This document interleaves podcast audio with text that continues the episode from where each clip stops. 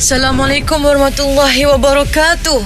Hai, nama saya Nabila. Saya berumur 28 tahun. Saya dilahirkan di Kuala Terengganu uh, tetapi dibesarkan di Puchong. Jadi saya bersekolah di Puchong, Selangor daripada umur saya 6 tahun sehinggalah 15 tahun. Lepas tu saya pergi ke sekolah asrama penuh dekat Penang uh, untuk form 4, form 5 and then uh, saya sambung foundation in TESOL di UiTM Shah Alam uh, untuk setahun. Lepas tu saya grad dari USM Penang. Saya buat degree in TESOL um, selama 4 tahun. Jadi saya merupakan anak ketiga daripada enam orang adik-beradik. Uh, itulah itulah serba sedikit tentang saya.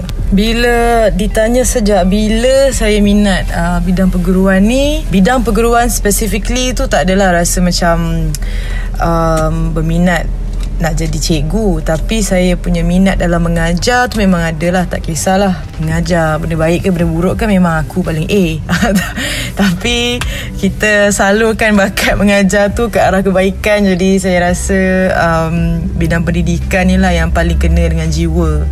Jadi saya mula sedar yang saya ada minat dalam mengajar tu waktu kecil lagi lah macam umur dah jenam macam tu ada peer program in which the students from um, so called first class ni lah budak-budak yang konon-konon uh, konon-konon high achievers ni dia ada program di mana dia kelas hujung ni dia akan pair kan dia, dia akan ajar lah macam subjek-subjek yang dia boleh ajar. Jadi waktu tu saya dah 6 saya dipairkan dengan seorang kawan ni. Saya ajar dia maths dengan BI yes Pengalaman yang saya tak boleh lupa waktu saya mula-mula menceburkan diri dalam bidang pendidikan ni waktu tu saya kena buat program English program dekat sekolah ni standard 4 until standard 5 so um, tugas saya buat activity English. Uh, jangan bagi orang stress bagi orang have fun in English supaya orang lagi berminat uh, itulah that was the aim of the activity. Saya buat dah jam 4, dah jam 5 okey. Tapi ada satu kelas ni dia macam tak berapa nak memberi kerjasama. Jadi saya rasa macam lah kenapa kan? Masalah korang ni? Kelas lain okey je. Uh, lepas tu bila orang tak nak bagi kerjasama tu jadi kita pun menjadi macam frustrated lah. So bila saya stop activity tu saya macam okay I want to get to know like what was the reason kan. What was the reason? So macam tu saya stop the activity and then saya tanya orang um, You all buat perangai macam ni Pergi sekolah Parents korang tahu tak? Ha, Macam itulah Something like that. Lepas tu one of the kids Said this to me. Dia cakap Kita orang pergi ke tak pergi sekolah ni? Parents kita orang tahu pun tak. Rupanya the whole class The whole class tu Each of them Diorang ada isu lah Dengan uh, Ibu bapa. Ada tu parents ada tu uh, ayah dia masuk jail. So duduk dengan nenek dia. Lepas tu nenek dia dah tua tak harap nak jaga dia. So jadi dia kena uruskan diri dia sendiri kena pergi sekolah. Uh, ada pula yang macam mak dengan ayah sibuk kerja sebab tak cukup duit nak bayar yuran nak bayar itu. Jadi dia tu tak terurus. Budak-budak macam ni pergi sekolah dia macam tak ada tujuan tau. Macam orang pergi sekolah sebab tak ada orang jaga dekat rumah sebab tu orang pergi sekolah. My point of view as a teacher tu berubah lah kat situ. Kita jadi macam tak terfikir lah sampai tu kita just fikir kenapa budak ni buat hal kan? Apa masalah orang ni? Tapi kita tak ada fikir beyond that. Ha, tu pengalaman yang saya tak boleh lupa lah saya rasa dua orang ni yang membuatkan saya berada dekat di mana saya berada sekarang ni. First, it's my dad. Memang rasanya tu memang impian ayah saya lah. Salah seorang anak jadi cikgu. Ha, dia memang nak benda tu. Dia yang yakinkan saya untuk ambil pendidikan uh, and kebetulan memang sesuai dengan personality saya pun saya memang suka bercakap suka mengajar dan belajar uh, orang kedua ialah profesor saya penasihat saya kat universiti profesor Kabilan. Dia yang rasanya he is one of the people who had faith in me. Uh, walaupun orang lain tengok saya macam eh biar betul budak ni cikgu kan macam tak berjenis macam tu. Uh, tapi dengan Prof Prof Kabila ni dia yakin uh, dia dia sendiri cakap dengan saya like I know you can make a good teacher if you put your heart into it. Itulah dua orang ni my dad dengan my uh, professor. Apakah cabaran yang uh, dilalui apabila menjadi seorang guru? Banyak. Saya nak listkan dalam masa yang singkat ni memang tak akan dapat. It will be like a whole episode of a talk show if we were to list down the cabaran-cabaran lah. But uh, personally I rasa I punya current challenge challenge as a teacher is for me to stay calm. Okay, with uh, pandemic ni kan macam banyak drastic changes, sudden and drastic changes.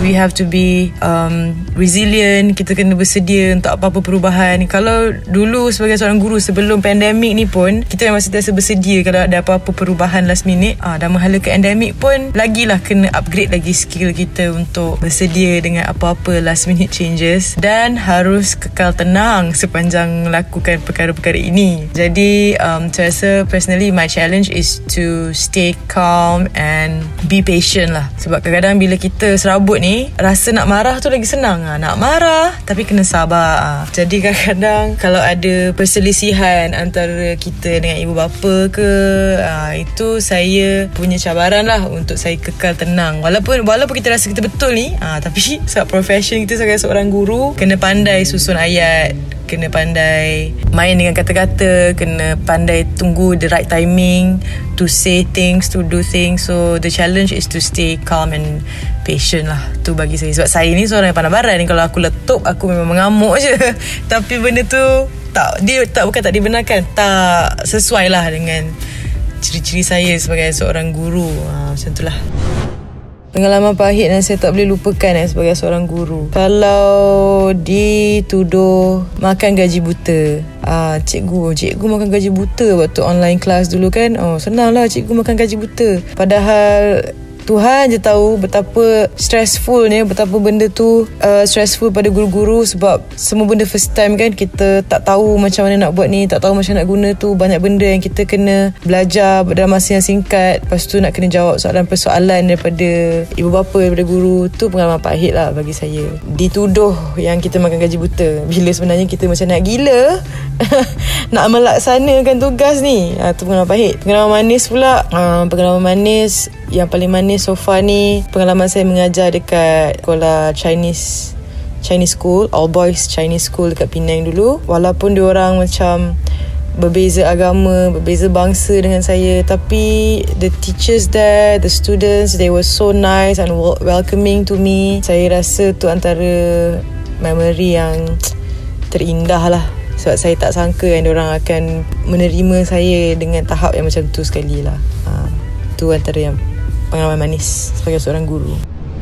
Idola saya dalam bidang ini ialah Cikgu Syari sebab uh, dia mengajar waktu siang dan main muzik waktu malam. Uh, tak adalah. Saya punya idola dalam bidang ni of course my advisor. Um, saya punya profesor, Profesor Kabilan yang banyak membantu saya and dia betul-betul lead by example. Saya suka benda tu dia lead by example. Dia bukan sekadar cakap tapi dia boleh tunjukkan, demonstratekan macam mana cara yang betul, cara yang salah dalam dia punya pengajaran. Uh, cara dia ajar sendiri tu pun dia ada tunjuk lead by example. So prof you're the best. Nasihat saya pada semua orang kat luar sana uh, Especially yang adik-adik ni lah. Yang adik-adik ni Nasihat saya untuk sentiasa uh, berani Berani mengambil calculated risk Maksud dia risiko yang dah dikira-kira. Ha, Berani mengambil risiko yang dah dikira-kira. Jadi kena berani, kena bijak Bijak atur perasaan. Mengatur perasaan ni pun satu skill yang kita kena belajar lah InsyaAllah. Kalau kita pandai mengatur emosi dan perasaan Kita boleh uh, handle lebih banyak masalah dengan lebih waras dan lebih bijak tu saya punya nasihat. Tak kisahlah dalam bidang apa sekalipun apa-apa bidang dia akan uh, kalau kita pandai kawal emosi insyaAllah kita pandai untuk berhadapan dengan masalah-masalah ni. Target saya sebagai seorang guru uh, target saya dalam kerjaya sekarang ni ada dua. Satu saya nak meningkatkan kompetensi saya sebagai seorang guru. Maknanya nak familiarize myself with the system um, keep myself updated with whatever issues yang berkenaan. Dan kedua saya punya goal is to be more proficient in English. Uh, saya nak upgrade lah skill kan. Kita tak nak lah skill English kita tu setakat situ je. Jadi saya masih lagi belajar. Masih lagi ambil online-online courses. Um, cara menulis. Cara uh, apa lagi ya? cara menulis, cara mengarang, whatever lah semua benda tu and pastikan yang apa-apa saya belajar tu is a transferable skills bukan setakat dalam bidang pendidikan je benda tu boleh um, dalam bidang lain juga. Copyright ke advertising ke music ke uh, tu itu saya punya goal lah. Sebab saya macam mana saya nak student saya holistic atau uh, perkembangan secara menyeluruh saya kena buat dekat diri saya dulu. Insyaallah tu saya punya goal sekarang ni